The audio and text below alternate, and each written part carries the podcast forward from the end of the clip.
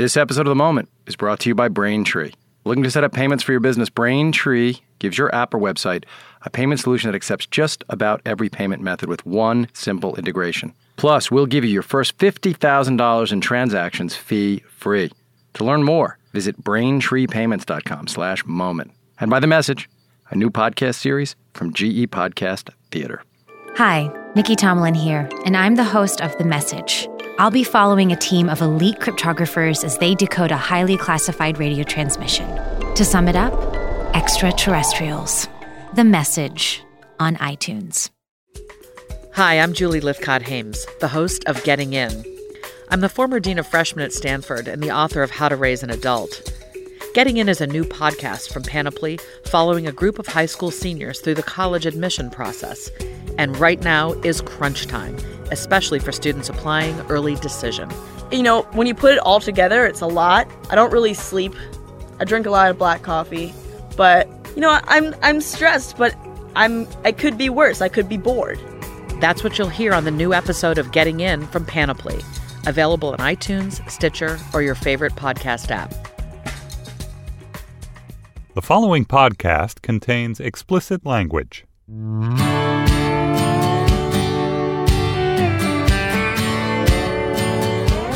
Hey, this is the moment. I'm Brian Koppelman. Thanks for listening. Quick special shout out to your editor. My editor, Tom McArdle. I can't shout out to your editor. Oh, yeah, you can shout out. Quick Tom shout out to McArdle. Tom McArdle right at the top. Yes, of course. I, I totally misunderstood it. I misunderstood. Is that common for you? Do you misunderstand everything that happens around you all the time? Is it the secret to your success? That's how easy I am to communicate with. That's great to It know. the, the actors must thing. love that. Yeah, yeah. You continue your shout out because he should get one. He's a big fan of your show. And I'm a huge fan of Tom's. There, you guys. And that's why Right. I'm shouting out. You thought I was going to reveal a confidence you'd told me, possibly. which would be such a weird thing since off mic, I've never revealed a confidence No, you've no, told you're me. like a steel trap. And it wasn't even a confidence about Tom, which is even better. no, I know. Wow, so removed. We could start over, but I won't. No, keep this. Um, it's although, gold. although Tom, Yeah. who is an amazing editor and a, and a very dear friend, um, at times can be slightly paranoid, and this will set alarm bells off. But He'll you'll be- be able to tell him the story. I will, but he'll never believe me. That's He- even- that's- he'll ask me a hundred times, "Are you sure it wasn't me? Are you are you sure the confidence wasn't about me?" Three films from now, he'll say, "I just want to talk about that confidence." That's kind of great. Yeah. And now there's no way this is that. If nothing else from this podcast goes out into the world, this thing where you told me that weird secret about Tom and then said we couldn't talk about it, that's going out. that is going out into the world. We should just stop now. I think we've killed it. Hey, listen, this is the moment. I'm Brian Koppelman. My guest today is the great Tom McCarthy, and he is the writer director of movies that I have absolutely loved, like The Station Agent, The Visitor, Spotlight, which is coming out a few days from now, November 6th. And which for me is my vote for best movie of the year. I think the only movie that's even close to it is Steve Jobs, and they've all gotten enough awards, those people. I agree. Don't you think? How many awards can you have? How many can you even put up on a mantle? You did look silly after a while. And um, Tom's also an actor, you know, from his work in things like uh, The Wire and in a whole bunch of other stuff. And uh, he also is an Oscar-nominated uh, screenwriter for a little a little film you might know as Up. Good movie. Hell of a movie, and I think off camera you told me you wrote that entire opening sequence yourself, didn't you? That- that- the opening twelve was just you. I actually it? take credit for most of the artwork in the film now too. Those guys, they, they they don't really know what they're doing. That's what I was thinking. Yeah. And it was your idea to cast Asner. Yeah, I got You got to do it all when you're there. This, they, I mean, that studio is barely holding it together. That's what I thought. Yeah. That's what I'd heard. Wait, was I not supposed to reveal that? No, Shit. At I'm this doing point, it again. just reveal it all. But um, man, I, I got to say, I'm I'm so happy. You know, it was, I was starting to say this before we turned the mics on. You showed me Spotlight early, like I think what um, a couple months before you showed it, began screening it for the world. Yeah, I think so. Yeah.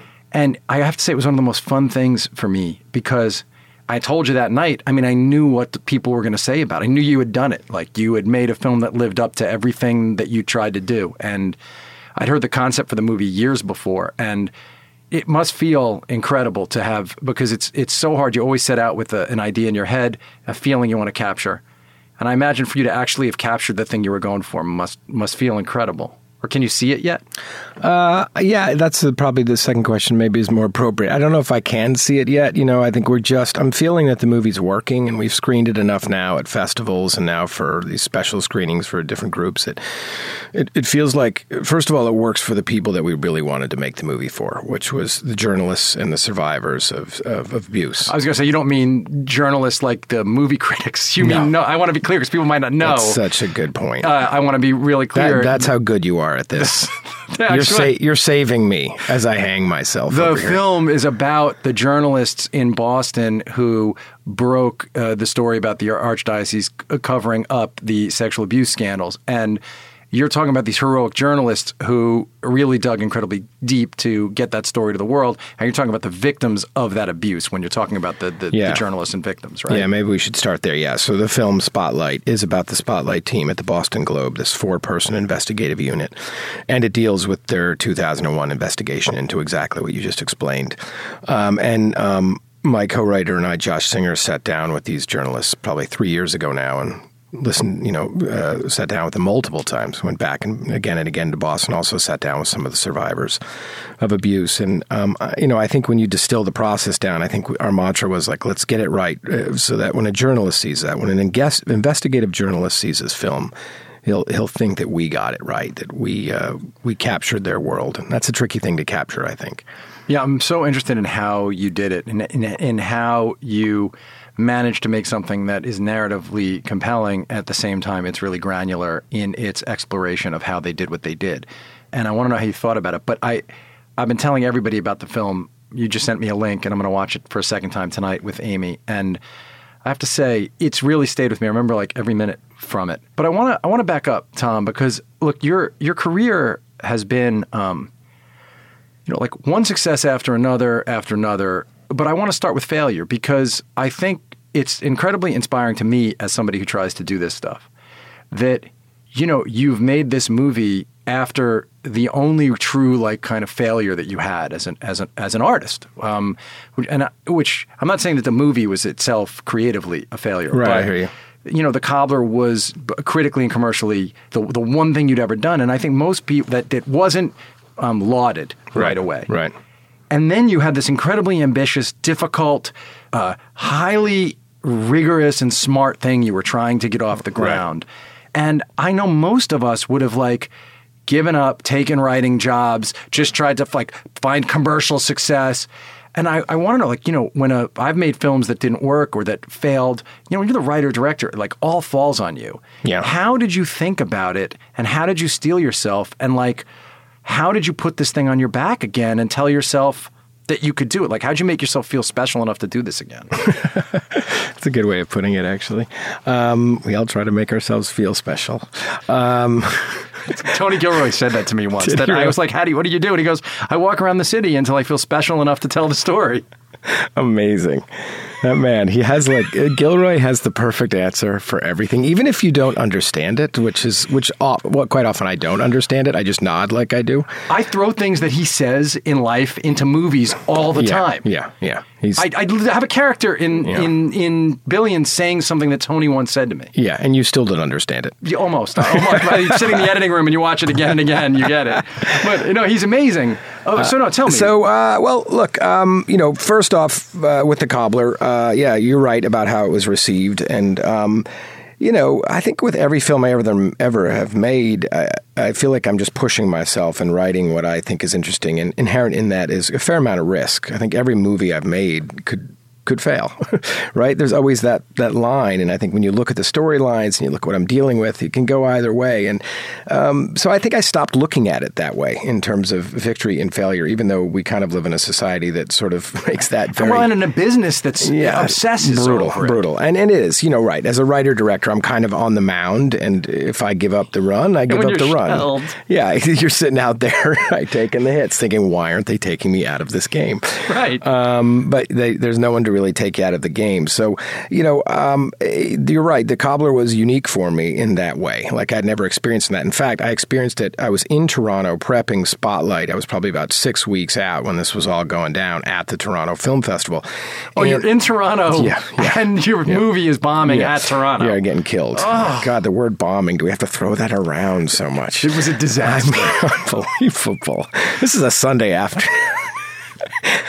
No, but the point is, you've now made the best movie of the year, so it, and it's being received as such. So I think that's That's nice. no, but I mean that's the, No, no, so it it's a- isn't it. Look, man, it is a mental thing, right? This Totally. is. I'm fascinated by it. I have been my whole life by how somebody who is like a peak performer can get crushed and then process it in a way that's different from the way many other people would. Pro- like a lot of people would fold up the fucking tent. So what did it feel like? Well, uh, first of all, I didn't really have a choice because I was deep Why? in pre. It would have been weird if I left pre-production on Spotlight six weeks Yes. out, and they said, "Why is he going home? Is his feelings are hurt? People didn't like his other movie." That would have been a weird thing.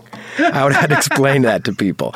Uh, but you do have to sort of wake up in the morning and go to work and know that's out there uh, in the world. so it plays at Toronto to bad uh, press, and you have to show up and like see everybody. Well, you know what's really interesting about that is the Toronto Film Festival didn't want the movie. Uh, granted, it's a unique movie, and and I got to say, for the record, uh, I love the movie, and I stand by the movie, and I think there's a lot there, and we can address. Well, how- that's a huge thing, by the way. It you, for you to eat, feel and say, sort of like not caring. It is, and it ties into a, the bigger conversation here, which is they they sort of stuck that movie at the end of the festival. They didn't know what to make of it, and quite honestly, a lot of people didn't. It's not what I usually do, and that was the point of it. Um, and they did a sort of press and industry screening at the very beginning of the movie at eight thirty in the morning, and it didn't go so well. at the beginning of the festival. At the beginning of the festival, sorry, and it didn't go so well. And so the press were all over it, but no one had seen the movie. had you known that, like, um, had you anticipated that, or you didn't? Uh, I anticipated they could were be there rough. any warning signs? I'm saying, were there warning no, signs I had no warning signs. We're like just finishing and threw it out there. So I was sort of that. I remember I was. I think I went for a run, and I got back, and my phone started lighting up. I was like, "Ruh-roh, this isn't good." They told And, you. uh, I mean, people told you right people away. People give me a heads up, and uh, you know, you kind of have to know the stuff for the sales and the business end of it. And it was all kind of playing out, but we hadn't screened the movie, and we didn't screen for four or five days later at the very end. So by that point, Sandler was also up there. Uh, he was working on Pixels, and uh, we were having dinner one night and just kind of talking about it. And we both realized that no one had seen the movie but this room full of critics and how unique that was. And um, uh, as as you probably know, the press loves to go after Adam. They they they just have this thing for him. They you know they really go after him, and, and he handles it very well. And also for the record, he's one of the best guys I've ever worked with. He, uh, I'm sure that that's true. I've met him a handful of times, and he's always been just as good a dude as you could hope for when I'm yeah, and and on as a professional, he works hard and he cares and he means it and he contributes and he sets his ego aside and he's just value added across the board and he's just a terrific, terrific man. So we've formed this, and I didn't know Adam at all before this movie.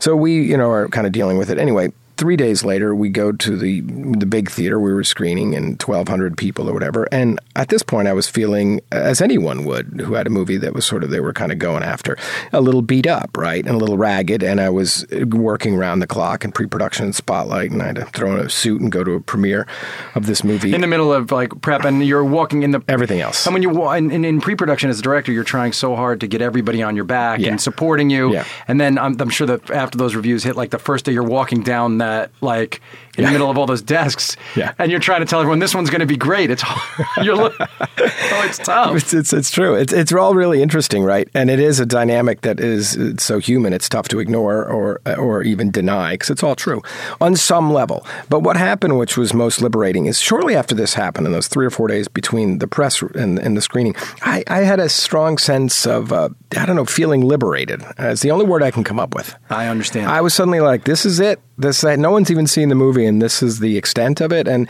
and I look, good or bad, I don't read a lot of reviews. I will over time if I'm curious about something or I hear something interesting, and everyone around me is reading all of them, so I can kind yeah, of Yeah, you get someone. If yeah, they I- I forward can you the thing you have to Look, see. I think yeah. there's some very good critics out there and have some very interesting things to say, and we can learn from analysis of our work. But usually, good or bad, including Spotlight, I don't read a lot of them. So, uh, but I started feeling kind of, I don't know, not if not liberated, emboldened by this, and I can't quite explain why. I was surprised me. I understand it. And then we got to the screening, and I sat in this big theater with uh, 1,200 people. And look, I have sat in a lot of movie theaters around the world with all of my films, and the film played great. Exactly like I wanted to in moments where I'm like, that's this, that's this. You know, as you could just feel a film as a director. And I remember we're all kind of looking around, me and my team, who was a bit shell shocked at this point, because it's the same team I've made three uh, good films with. And we uh, we kind of went backstage afterwards and then went on stage for Q and A, and it was really fun and lively, and the audience was really um, engaged. And um, I felt, uh, if not validated, I, I, I sort of furthered my sense of either liberation or feeling emboldened by the process and realizing, look, all, all I can do is keep telling stories. Like literally, all I can do is go back to work. And sometimes they're going to love you, and sometimes they're going to hate you, and sometimes it's in between. Um, but there's felt something. I felt sort of a, a rite of passage in some way, and Uh, that you'd never been touched by that before. yeah, yeah, and it was really interesting. And I was like, okay, got this feeling. For the record, it's not all good, but uh, you do learn a lot from it. You know, all those cliches about you learn more in failure. I think, um, I think, I think are true. I, I will say, even when I have a film that works. Um, I'm constantly rethinking it years and years later. I'm constantly thinking, sure, could have done this differently, could have done that differently. But it's much better when you know. Like I, I, I've told this before, so I'll say it quickly. But when when Rounders first came out, the first two reviews were terrible, and they hit a week before all the others. It was Yeah. Time and Newsweek, and they landed a week before everything else for some right? reason. Yeah. And I got these two horrible reviews, and they singled Dave and me out as being the thing that sucked in this movie. it was like the writers ripped off all this, and I, I so I was horrified and devastated in a fetal position.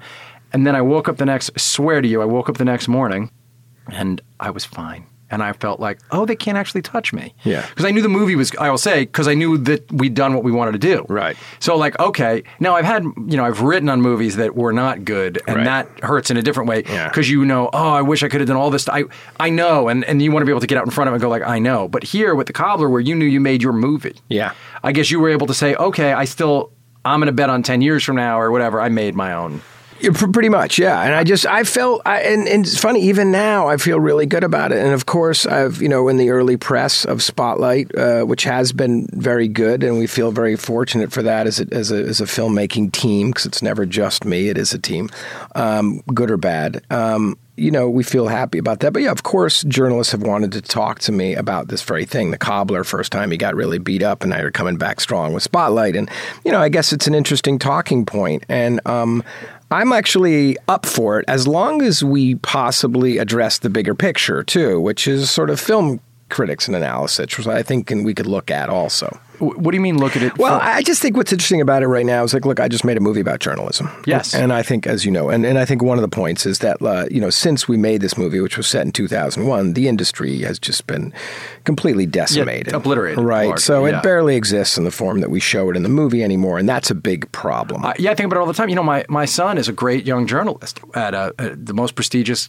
college newspaper in the country, and he's like a, an editor at the paper at a very young. And I look and I'm like, I hope these four years are really fun do, doing Yeah. this hobby Yeah. that barely. Yeah. Like, what do you do with that now? yeah. Yeah. It's like opera or something. Yeah. Yeah, like he's great at it and he loves it, and I've never even like I have no idea how that would what kind of what that means other than if you work at one of two places in yeah. the world. Yeah, So- well, look, I think I think to that end, uh, you know, I think there's, you know, we've already I've already talked to some young college journalists who have seen this movie, and I've done my roundtables, which I love, by the way. I love going to cities like Washington, sit around with a bunch of students, but have you done it up there where he is? I have no, I've not gone up there yet. Yeah, so we'll make that happen. But I think there's twofold with those guys. Not only do we hope the movie somehow inspires young journalists to do their job and do it well, but we als- also have to inspire some young person, some innovator who understands both and loves legacy journalism as we know it and new media and, and the internet who can somehow crack the code of what's the new model. You know, what's the new model for journalism that somehow allows us to have not just strong national presence, but more particularly a really strong local presence in these cities and towns around the country where papers are drying up and disappearing? There's no one to keep watching anything anymore, and we need those newspapers. But you're saying so that, that that's clearly the case. But but how does that how does that tie into critics having their knives out for you on so, the other thing? Yeah. So just to put a fine point on that before, and then I'll and then I'll reach that is you know I think ultimately that's what the film Spotlight's about, right? Because it is. It's a local story that started in Boston and had this sort of global repercussion. Yeah. So we keep on back to that. So, you know, when I get back to look, and it's always dangerous, but I think I'm I'm not talking about critics in an emotional way at all. I just now I've had several conversations with some very good ones around the country about this very thing, which is the industry, as you just said, has been obliterated. Well, of course that affects arts and entertainment. And of Yes. course that affects editors and reporters of arts and entertainment. And what does it do? It really, you know, they, they have to, for one, the response time is you, you, you come out of a screening and people are what? They're, they're tweeting about yeah, it. They're the blogging. competition to get the Boom, point get it out out there. there Three get it out points, three points, three points, three points. Uh, got to get out right away. So there's that. And then it just starts questioning how thoughtful is the analysis anymore?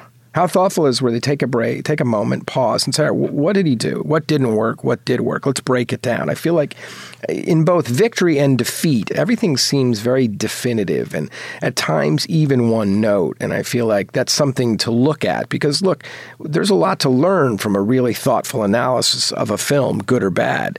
But more often than not, it feels like maybe in the in the bigger picture now we're losing even that, and uh, I think that's too bad. You know, But you, but I can't imagine that emotionally you were able to take much succor from that in the initial moments of the thing. And I guess what I'm what I'm interested in is, are you the kind of person who can put it, who can absorb it, take it for a day, and then re-review it somehow and move forward? I'm pretty good at that. and is that something you've always? Is that something like you've just had?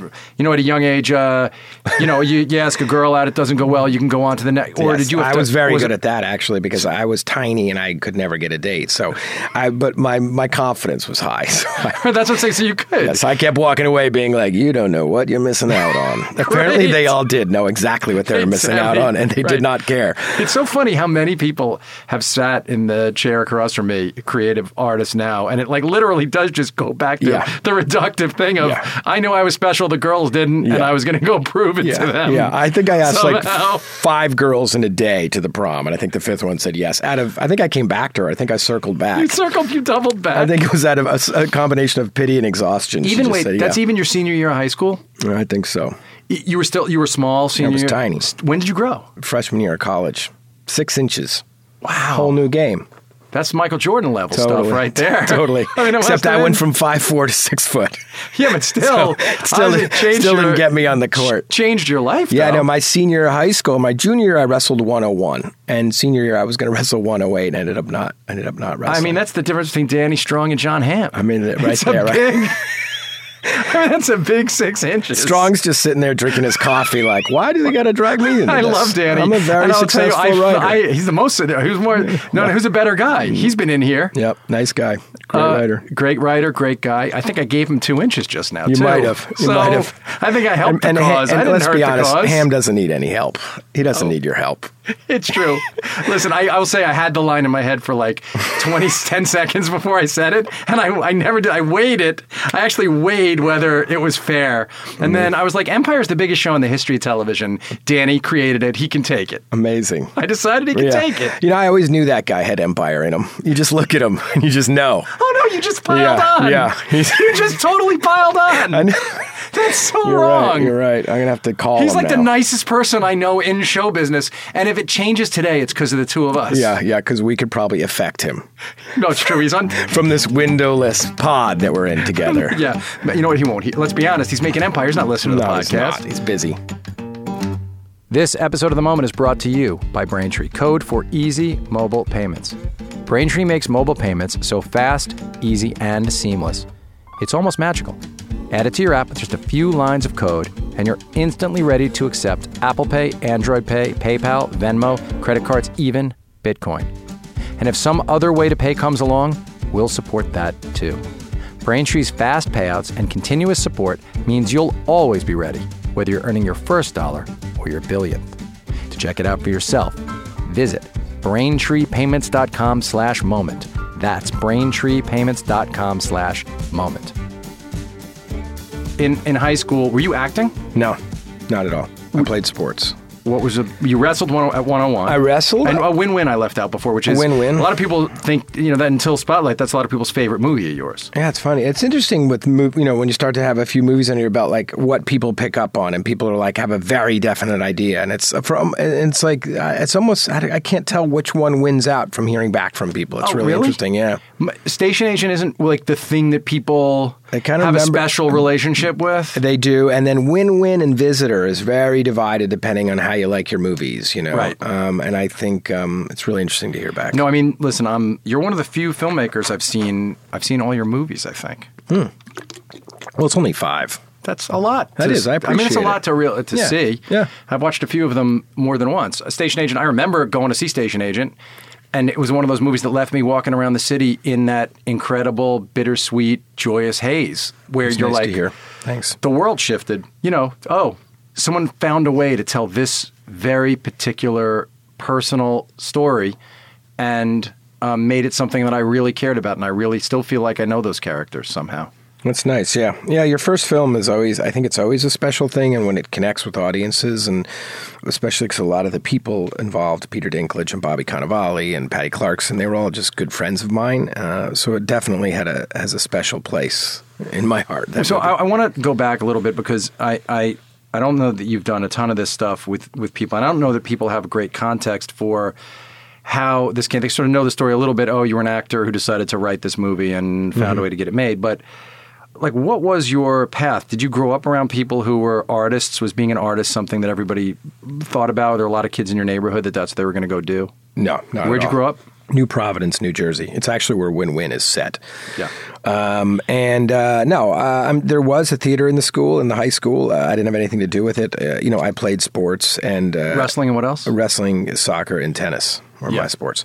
And uh, you know, I come from a family of brothers and one sister, five kids, uh, and and uh, you know, pretty normal upbringing uh, in a lovely little town. What'd your What'd your dad do for a living? He was a he was a in textiles. When he retired, he was a CEO of a, of a company called uh, Fieldcrest Cannon, which did towels and sheets and things. So he was a business. He was a business person. Full on business, as is pretty much everyone else in my family right now. Right. And Yeah. so did you did some part of you know like, oh, I'm, I'm interested in the arts in a different way? Like how did it dawn No, for not you? Really. You know, the one thing I did is I had a passion for Broadway growing up. Like I loved seeing musicals and, and, and mostly musicals because plays hadn't even reached me. yet. Really? What do Yeah. you, you mean you didn't know there was such a thing as like a serious I yeah, I think we were just. I think my family, when we would go in, we would go in mostly to see musicals, and I just kind of got hooked on them and loved them. And I remember being like 13 and like begging my father to see uh, Evita with Patti LuPone and Mandy Patinkin. great commercial? I I, I begged too. We're the same. I mean, how could you not? I begged to see that. Mandy uh, looks so yeah, You were supposed right? to be immortal when she would sing when he would sing that line in the Right. commercial. You like had to go. Great commercial. So Yeah. I went for my birthday, and so and I would go year after year after year and see whatever you know was You mean for your birthday you would say take me to see a play? Yeah, yeah. A but the funny thing was, I would have this amazing night. I'd come home, I'd think about it. I remember sitting in my bed looking at playbills and just reading all the bios and being like, who are these really weird people and how do they do this? And then I would close it, put it in a drawer, and never think about it again. I wouldn't even go into school the next day and talk about it. Wow. It Yeah. was your private It special was it. thing. I loved it. It was so great. And Who- would you take a friend with you? No, if I, if anyone went with me, it was a sibling. And Your ne- parents, a sibling, and you Yeah. go to the theater in New York. Yeah. You would obsess over the book for a night, mm-hmm. read it really closely, mm-hmm. shut it, and be done. Mm-hmm. Awesome. I do remember when my dad took me to Evita, a very fun thing. It was just the three of us, and we got into the doorway of the of the theater. Uh, I forget what theater was. I should really find that out. And uh, and this and this gentleman approaches. He was like um, a, a chauffeur looking gentleman with an accent, and he said, "My boss is in that car out there, and there's a very fancy black limousine." He said, "We would like to pay you whatever you want for your tickets because he's in town and he's we need three tickets." And my dad's like, uh, well, the tickets, uh, you know, it's my, uh, you know, and he's like, he'll pay you whatever you want. And I remember my dad looking at me. I was just old enough to be like, "Don't do it, man! It's me. It's your my birthday." And uh, and I, I think you know I could see my mother looking at my father like, "Don't do it, You man! can't Don't do He'll that." never forgive you." And he finally was like, I could regretfully, like, you know, I don't think we can do it. Thinking probably he could have made some coin. What a scene! Had the guy over a barrel, right? So uh, it could be that they were worried about you and they wanted to see how much this meant to you, and they set the whole thing up. Absolutely. And You I, you, I think you could see the desperation in my eyes. I needed this night. It got me through the rest of the school year. Why? Uh, no, I just I just loved it. And then we and then we went and saw it. And it was a truly great performance. And then it's interesting when I went back right before I directed Station Agent. The, the I went back to. I, I did my first play on Broadway as an actor, and it was uh, Noises Off. And in the play, I, my love interest was Patti LuPone. Wow. The, the now at that point was sort of the She was an older woman. Yeah, who I was Uh, ha- supposed to be having an affair with. And did you tell her the story? I told her, of course. She was horrified that I, I was was gonna say, that did you tell her yeah, early yeah. on, I told her all- Yeah, no. She's like, "Oh God, I feel so old. Stop it. I don't want to hear that." It's very funny. and, and so, but so you're going to these plays, but you're not thinking about it as Um, no, a career. never. Never. Not a career in your mind. Never. It didn't Secret exist. career to you or no? No, I, from you know, look at that age, it just doesn't exist. You know, it either exists or it doesn't. And I think at that point, I wasn't maybe the most curious kid. I, I was. Were you a good student? I was a good student, yeah, and um, I was into it, but I was a little bored in high school. My mother said to me recently. She actually told my wife this. She goes, "Tommy was the one kid we should have sent to private school. Like he just got bored and he started to check out and he didn't try as hard." And I think that's probably true. I think I got a little bored and, and my my sort of uh, focus was all over the place. Were you uh, writing short stories? Nothing. Did you know you were a writer? Nothing creative. Was there any sort of objective evidence that someone could have looked at and said, "Oh, Tommy has an inability for this stuff"? Tommy, did your Boston just come out, buddy? I just felt like doing Nice. it. Yeah. Um, no, I don't know. You'd have to ask my folks. Uh, But I- not that you knew, Not, not that I anyone said. No, no, no, no. I mean, no, no. The closest I came is we had to do a special French project. From I was in advanced French. I loved French, and I was in, had to take out a special project. And all these people were writing these things, and, and I set up a French cafe in my basement and invited my entire class. And I remember my parents being like, "What are you doing?" that's that's something, but it's not this. No. So so no, that's go, about as close as I got. you go off to to college, Mm-hmm. Thinking you're going to study what? I went as a in. I went to study. Uh, I went to the business school because everyone else in my family did, and I just. And where'd you go? Uh, Boston College, Right. Um, which factors into Spotlight, and uh, I went uh, studied business uh, for about a year and a half. Uh, tried hard. Uh, had a professor who was actually my older brother's professor who went there too, and he called me in after class one day and said, "How you doing?" I said, "Great. I'm working hard. How am I, How do you think I'm doing?" He goes, "Not so good. I don't. I don't think you should be in this school." Really? Yeah, very nicely. And what was his reason? His reason was he thought I was a smart kid who was applying myself, uh, but not having much success, and it was because I didn't really have a connection to what I was studying. what did that feel like? I, I'm going to use the word liberating for the second time in this podcast. I get it. I suddenly was like looking at this guy, and he so caught me by surprise because he was kind of kicking me out of the school, and I not really didn't have that authority, but I just thought, wow, he's absolutely right. I really don't care about this, and I changed majors that day. To what? Philosophy.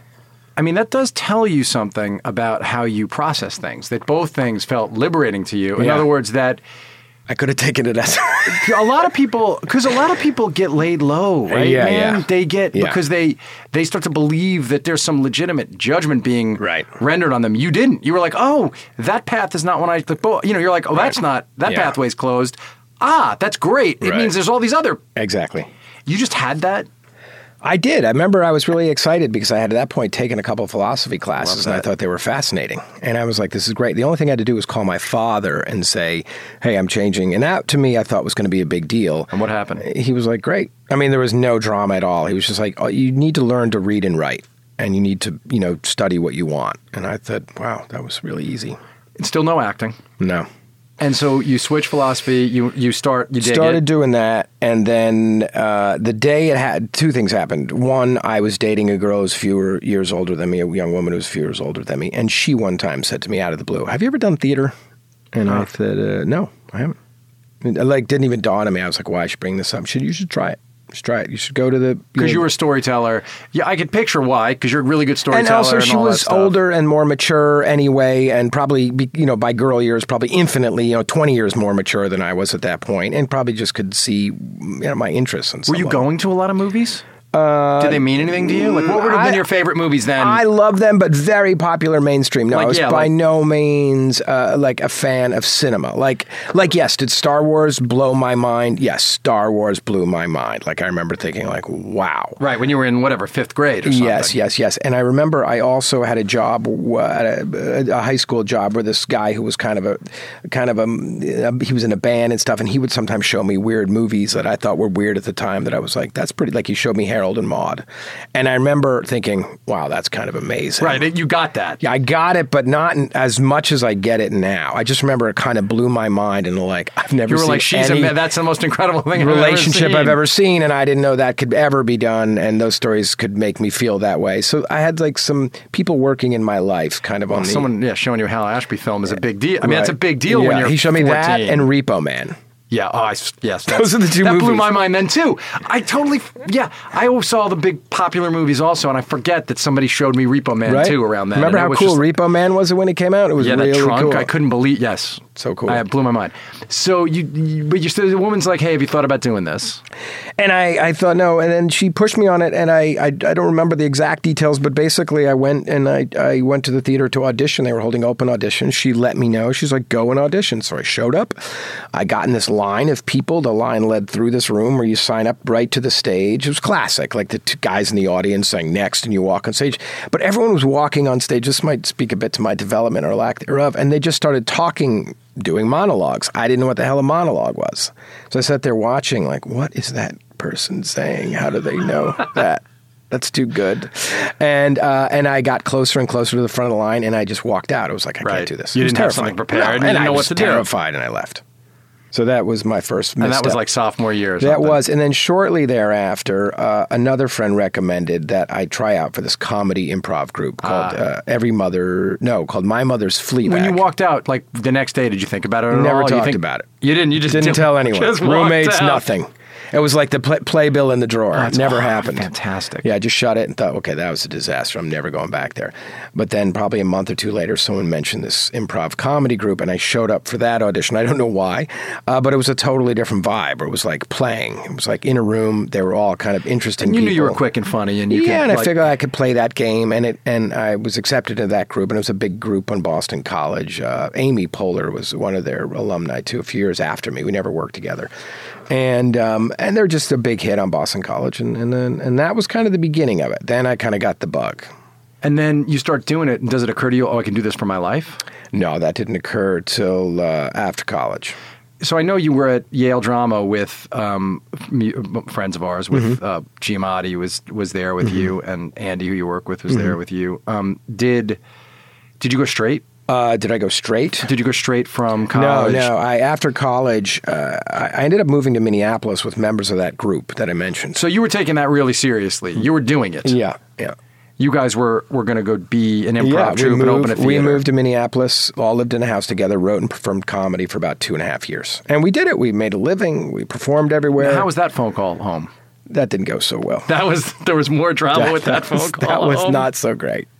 That one I actually drove down to New York and had a business lunch with my dinner, my dad at a place on 41st and 8th. In like a mar- a classic martini kind of place. something. Oh, Like so a place like. Wa- like one of those places. I, got to find it totally. And we and and I remember telling him this, and he looked at me at that point like I, I came to tell him I had a crack habit and I needed money because he just couldn't get his. He couldn't understand it. No, and then he he said, "Okay, we'll come up and see you." At that summer, we performed on Cape Cod, and this group, and he came up, and my mom and I, with my mother, and they sat and they watched us perform in a bar where mid mid act, a drunk got up on stage, and we had forcibly. Oh no! You had to do improv Remove drunk the guy. in the middle of it. Remove and, the and guy. This is your your parents who'd put five kids through Sitting there like just college thinking, had "Oh, to come up we and watch you never should have taken them to Evita in 13. We Right. should have sold that- the movies. to sold the Ve- tickets. to the Venezuelan chauffeur. If you had sold the tickets, and everything would have been Yeah, fine. yep.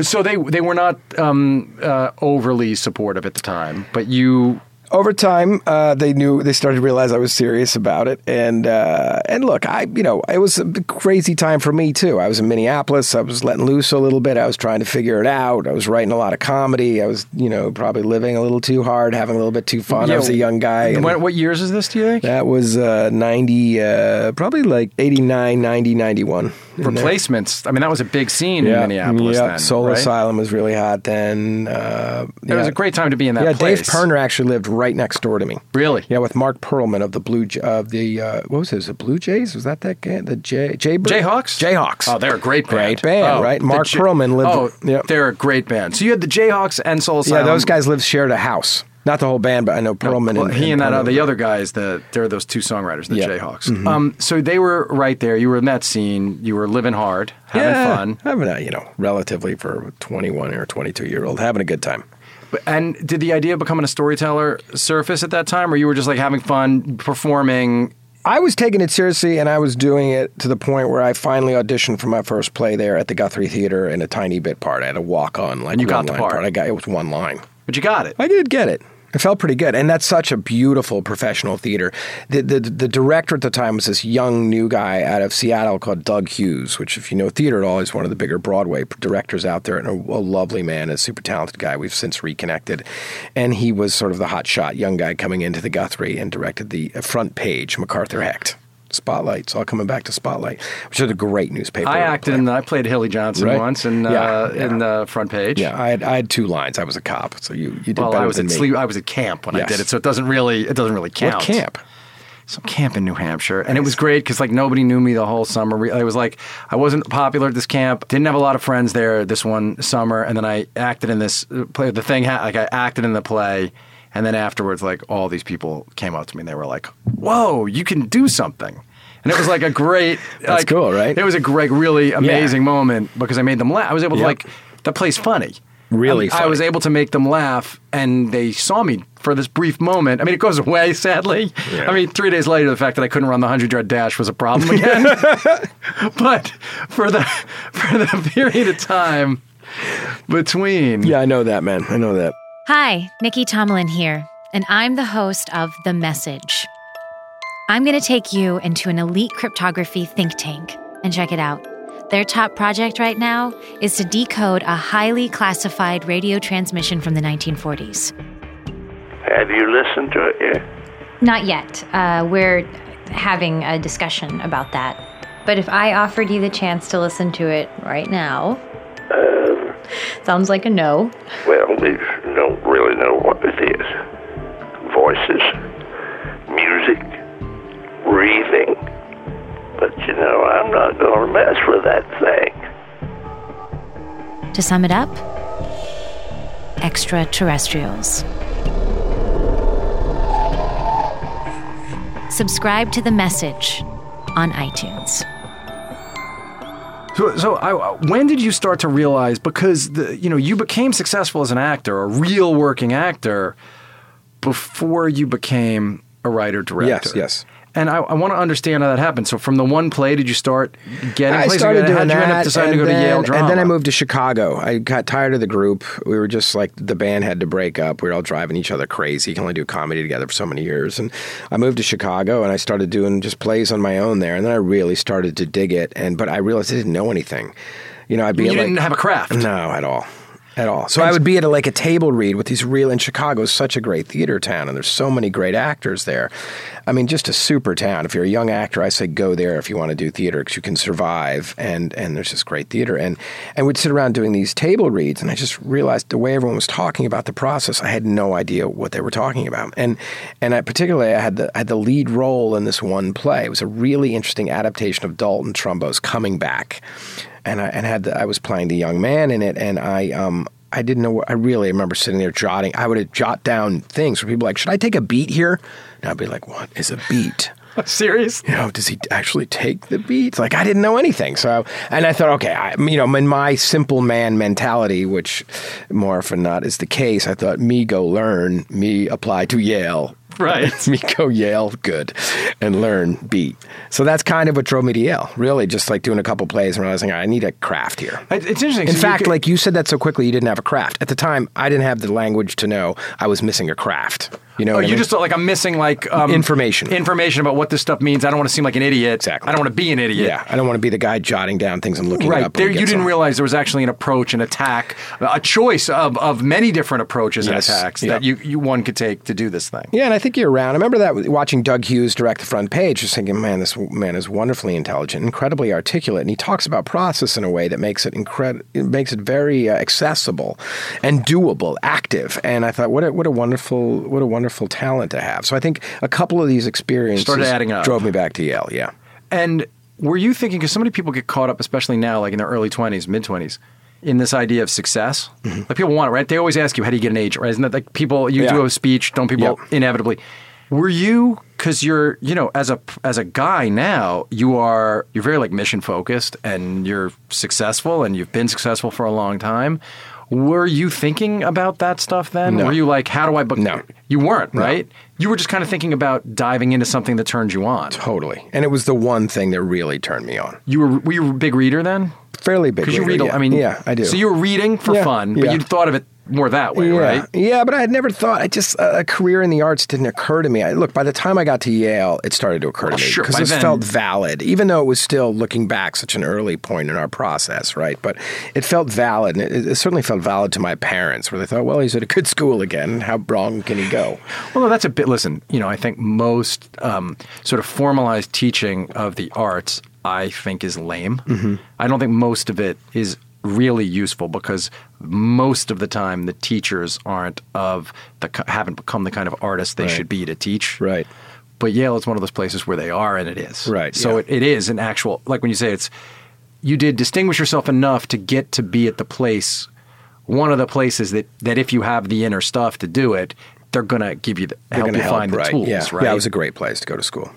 and you, you were with a bunch of people who ended up being notable Right, this, right. right Yeah. within your Yeah, within they- your yeah. world Yeah, it's a pretty small collective there, and, and they were and they you know they attract some good kids. and did you know then that you i'm trying to, when when did it occur to you as this so you're acting and you're getting work and you're working at, at yale when did it start to occur to you that you wanted to be the person telling Yeah, the well, stories? keep in mind. So I came from this kind of comedy improv background, right? So Yes. we were always writing and writing sketches and performing and even directing them. They were all the same thing for me.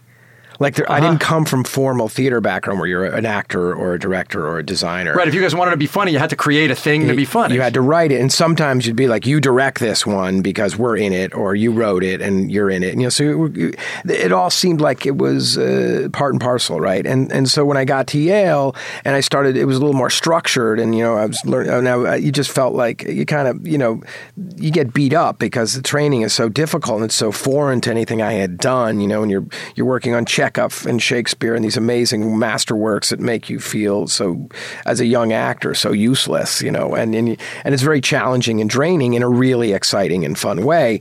But simultaneous to that, they have the Yale Cabaret, and suddenly someone said to me, you know, if you want to put something up in that, you should. And I thought, oh, this is so. I started doing that, and and I and I co-wrote and directed a play about Napoleon uh, with a friend of mine that was very physical comedy, kind of funny, three person about Napoleon, one of his field marshals, and this woman, and I and I ended up directing it, and um, it was just incredibly exciting. And I remember thinking, oh, I don't have to be out there doing it. I get so much from co-writing, and I might even co-direct it. I can't remember, but I had so much fun in the collaboration, and then watching it, sitting in an audience and watching it work and feeling it. You mean that got you high even Same as high. much as the same, high? same high, and I was like, "Oh, this is really exciting." Yeah, because it gives you a measure of you can actually control. Like you actually have a measure of being able to determine your own fate. then. Yeah, yeah. It was just a totally new. Again, it was a completely new experience, and so I, I you know, that the the cabaret was the turning point. So, you know, when I got out of Yale, I just started like any young actor, just, just trying to get a job because it's so damn hard. And I started doing regional theater, and then some theater in New York, and then got a couple of TV movies, things to pay off my tuition, and Yeah. and was working more or less pretty steadily um, when uh, I started to write the station agent. And so at that time, when you came to New York, you thought to yourself, "I'm going to do this acting thing, and then I'm gonna I'm going to start directing." Nah, yeah. What what I did was I was always writing. So when I got Ah, out of Yale, this is important. Yeah, when I got out of Yale, I just started writing. So at first I was writing like a, I was writing a series of I was almost writing like a one person play. I don't know what it was. I still have it, but it was all these different characters dealing with fear in their lives, and it was all these different scenarios that I was seeing in the world. And I, I had some weird night job at a financial institution where I'd sit in a room and watch all their deals get backed up, and if if, if the red light went off, I had to call someone. That was my whole job. So, it was so weird. Yeah, the, Baring Security they since went under. Big bank that collapsed. I Remember? wonder why. Great story, right? Um, so I would sit in this place and write, and I would write, uh, you know, for four or five hours a night. And you liked writing. Loved writing. Did you worry about whether you were good at it? Like when you're writing a Didn't first overthink draft, it. do you worry about it when you're writing a first draft, or no, you don't? no, not really. You just step up there and do the I just thing. do it. Yeah. I mean, you figure it'll get better, and at that point, I really didn't know. Right. You know, I didn't know if I was good or bad. I didn't really think about it. and you didn't think about how you were gonna. So when you started turning that thing, and then then you started writing the station agent, did you think to yourself, "Oh, I have to write something small enough that I could raise the money and go make it"? Yeah, I was smart enough to do that, and I think at that time I had. Then it was is about my mid twenties, and I started to fall in love with cinema.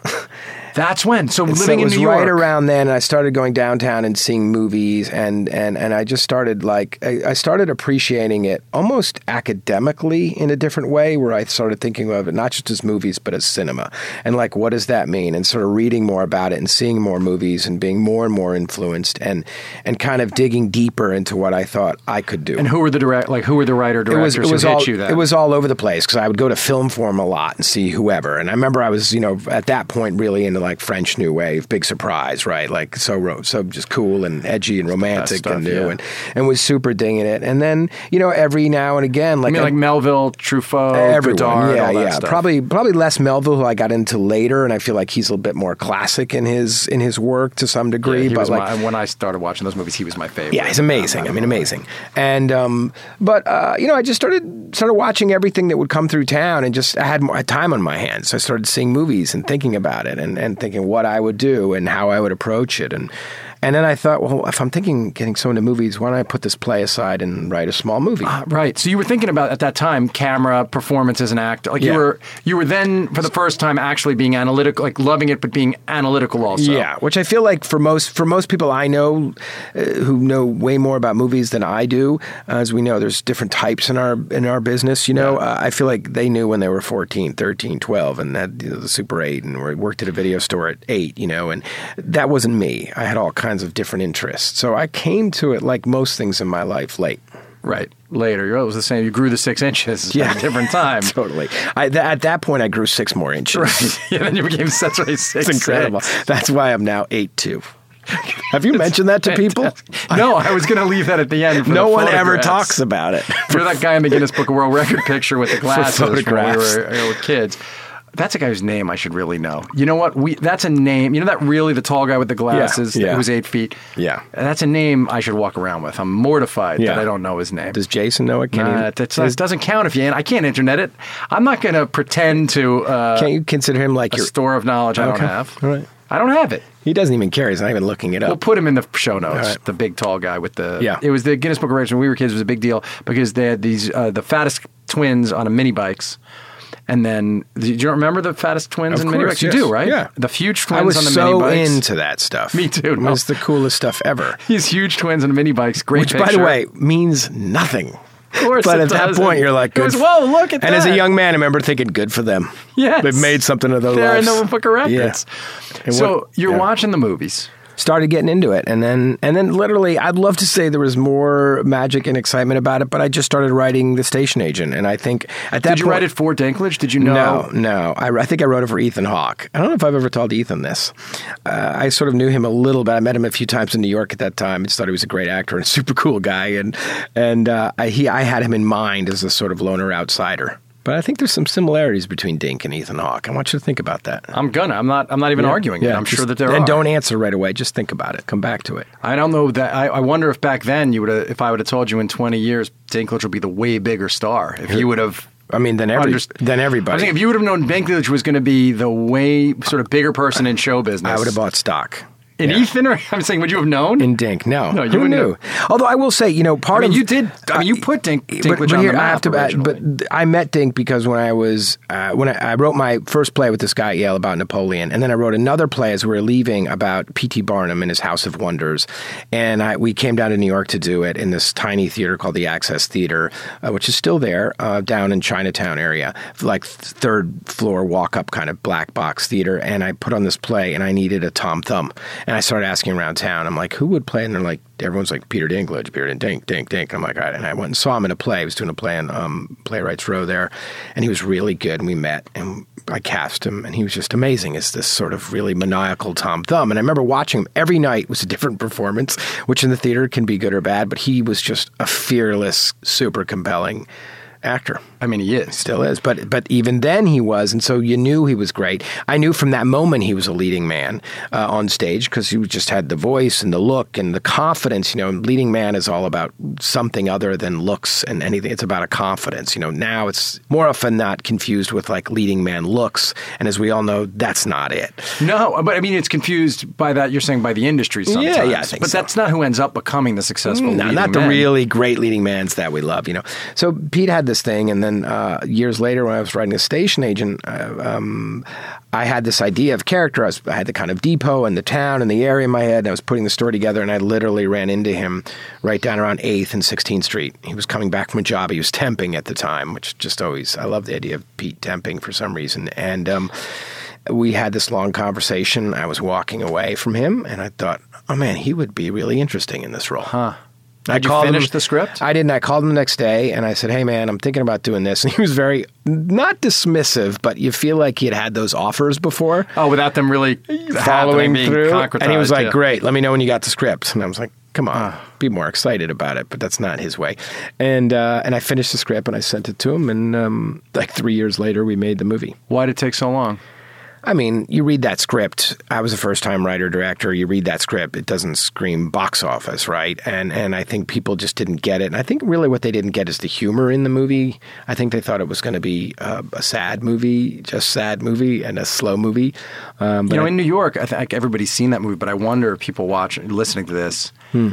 They, you know, they may be interested in you because Spotlight's this sort of big deal now, Yeah. and they, you know, it's worth finding that movie for people to to see. I think it's should- on Netflix, but I don't even know that. I'm sure it's on one of those things, either Netflix or. be. I love when people find movies later on. And I think it's the great thing about movies, you know, and it happens to me all the time where they've seen two or my movies and haven't seen that or haven't seen Win Win or haven't seen whatever. But um, Were you were you able to talk to actors because you were an actor easily, sort of from the beginning?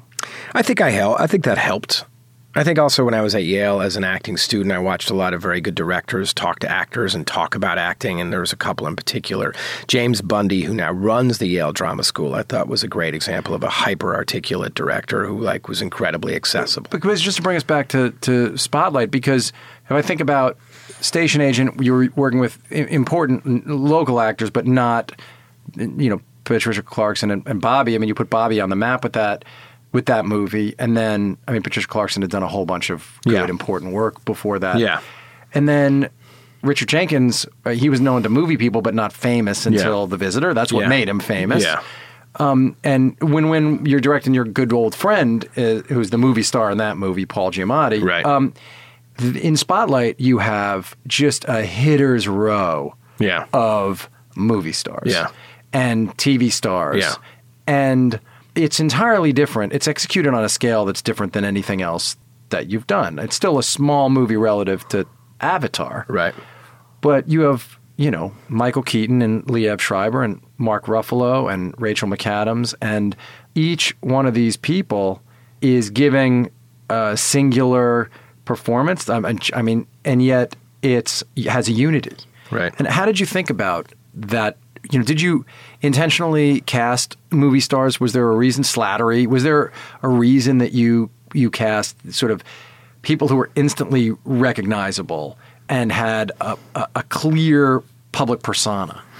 No, I felt like this was a movie for some reason that could hold that, especially as we started to assemble the cast. And um, there was something about these journalists. uh, They were our heroes, but they were completely anonymous. And there was something about that. I'd never told a, uh, at this point as a writer director, never told a, a story based on actual events. So I, I felt sort of freed up by that in a cool way. And look, some of it's money. This movie costs more money than my other movies, maybe combined, almost.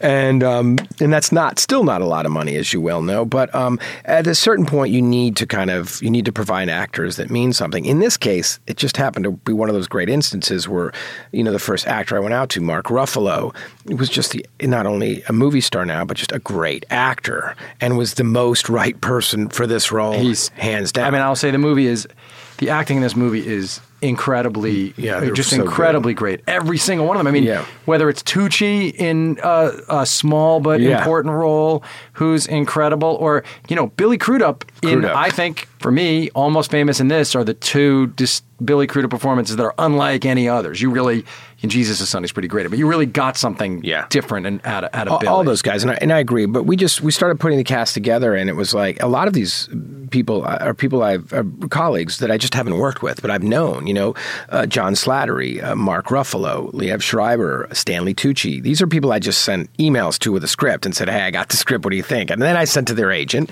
to be the to do by proper protocol. But I went right directly to them. I've known them for a long time, and then there were some that I've known of but haven't known personally, like Michael Keaton and Rachel McAdams. And you know, Rachel was the one I had to pause on because I knew her as this kind of big movie star of a certain type of movie, and I hadn't seen her do something like this. And man, what a delight she was to work with. And she totally jumped in and played her role. and not like a movie star at all. There are these small moments of Yeah. her interviewing somebody in a coffee Yeah, shop yeah. where you're just You forget. uh, she breaks your heart. The specificity of her at home, her home life, Yeah. and her her willing. There's no vanity. I would say. You know, Tucci's character has vanity, has a certain kind of Yeah. uh, vanity. Yeah. And Crudup's character has a certain kind of vanity, but the performances are without vanity. And I, I think about what Liev did, and somehow Yeah. it's the almost the opposite. You know, it's great because the power of what he brings, the iconography from the theater stuff and Ray Donovan, it makes you know this is a formidable person. And then Right.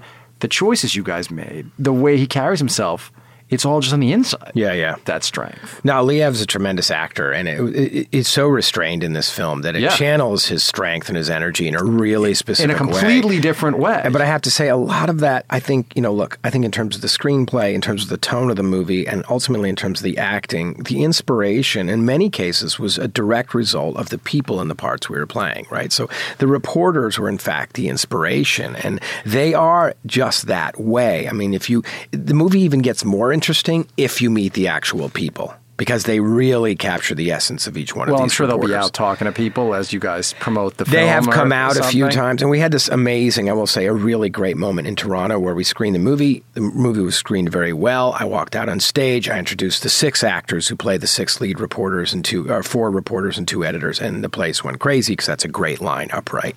And then I said, well, it's a special treat. I now have the real heroes of the Oh, movie. that's great. The six reporters of the Spotlight team, uh, including the, Marty Baron, the editor of the paper at the time, who's now at the Washington Post. And these, I introduced them, and they walked out, and the place went. It was like I'd introduced six astronauts. The place went ballistic, and and and continued to gave them a standing ovation for their work, which the audience, I think, in that moment realized, man, these people do this without any acclaim. Well, and what was so great about the exploration is these people who are heroic, but who, like, you're an Irish Catholic guy making the movie, grew mm-hmm. up in an Irish Catholic family. Mm-hmm. Obviously, the church had a certain role, or the place of the church and its import mm-hmm. really mattered.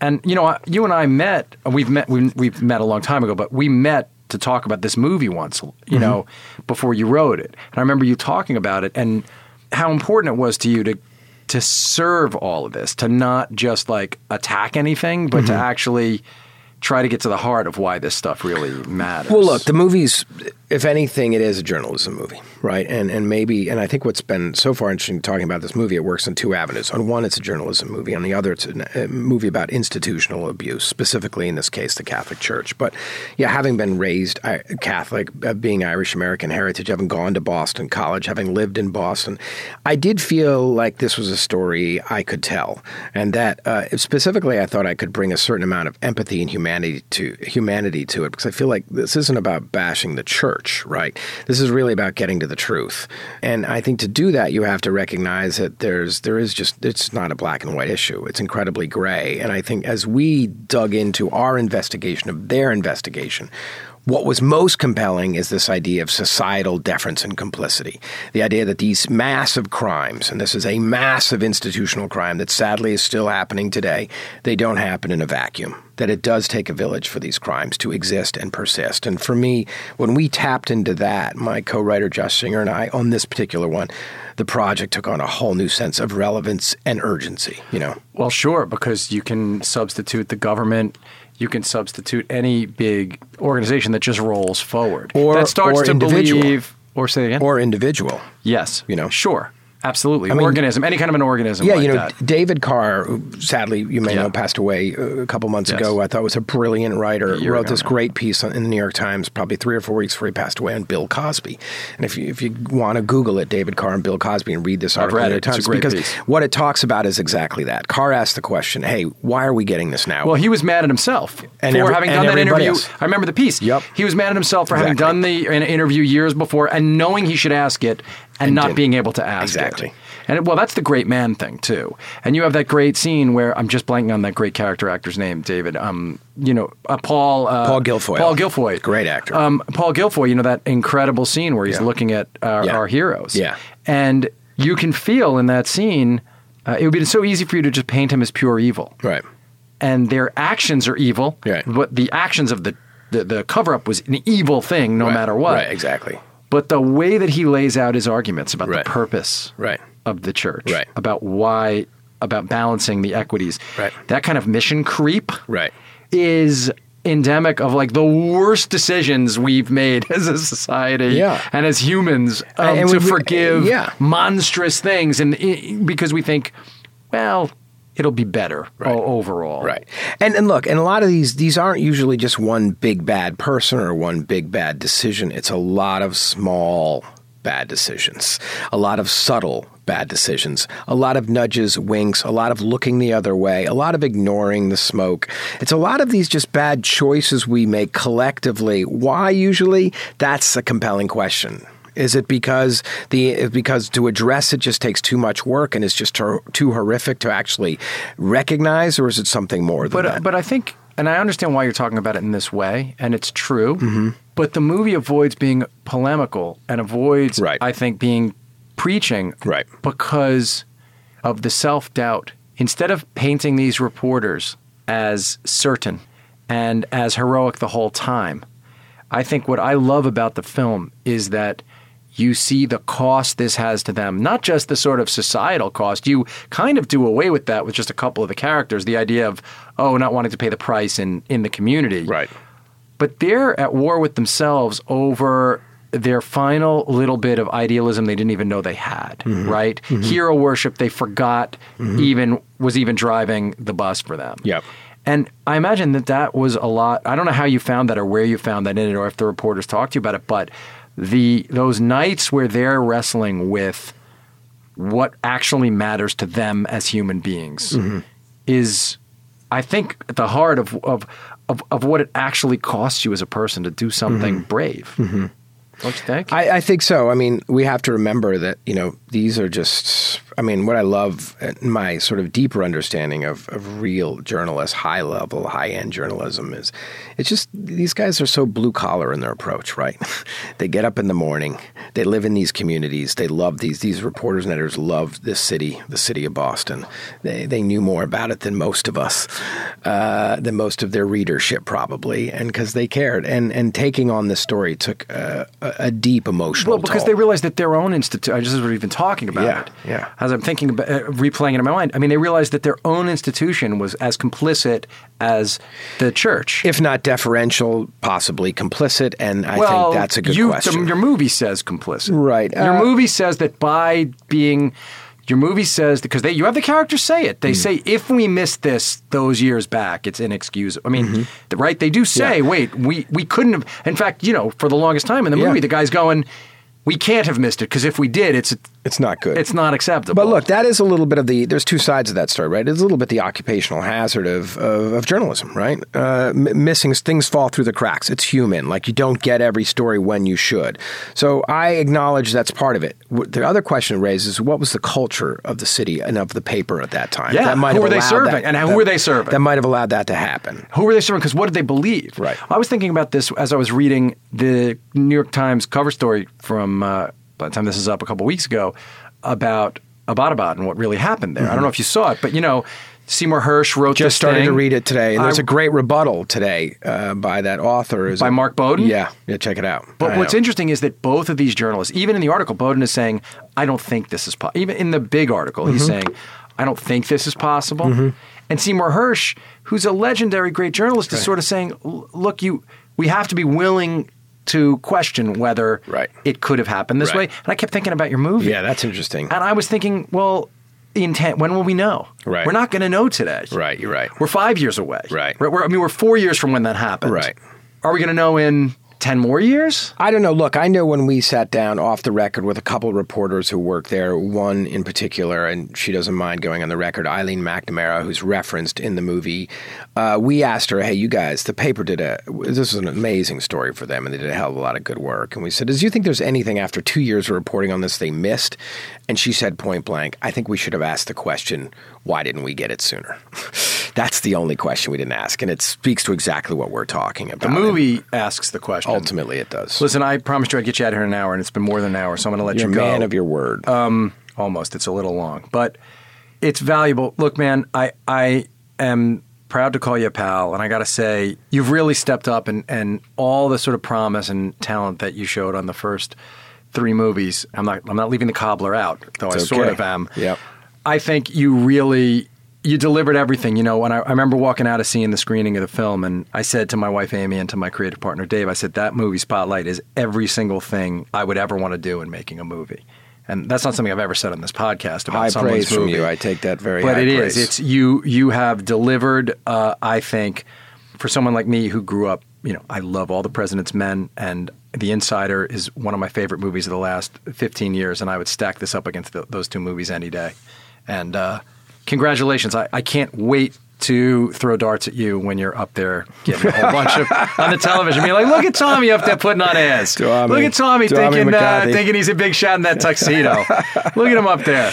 But, Incredibly uh, kind. This has been fun. I always love talking with you. It's Good. Hey, great. Tom McArdle, I'm just going to say this to you. It, he didn't disparage you as a poker player, and he it had nothing to do with the sort of general.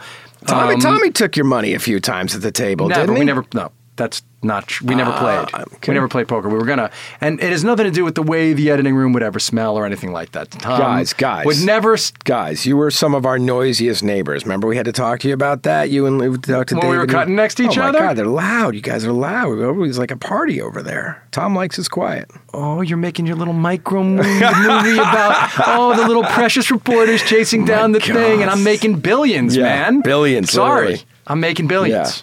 Hey, Tom McCarthy, are you on uh, Twitter? I'm not. You don't do any I'm of the worst. No, you're. That's why. So he's listen. He's doing his thing. You can find me though at Brian Koppelman on Twitter. do. He'll pass You- it on to me. You can email me at the momentbk at gmail.com. I will not pass stuff on to Tom um, because I'm not going to bother him. I want him sitting there thinking about the next movie. Uh, so it'll be uh, another great one. Tom, thanks a lot, people. Go see Spotlight. Go to the theater for this one, though. Worth seeing it on the screen, as I'm sure I'll do at the New York premiere that Tom's going to invite me to. All right, Thank you. Brian. See ya.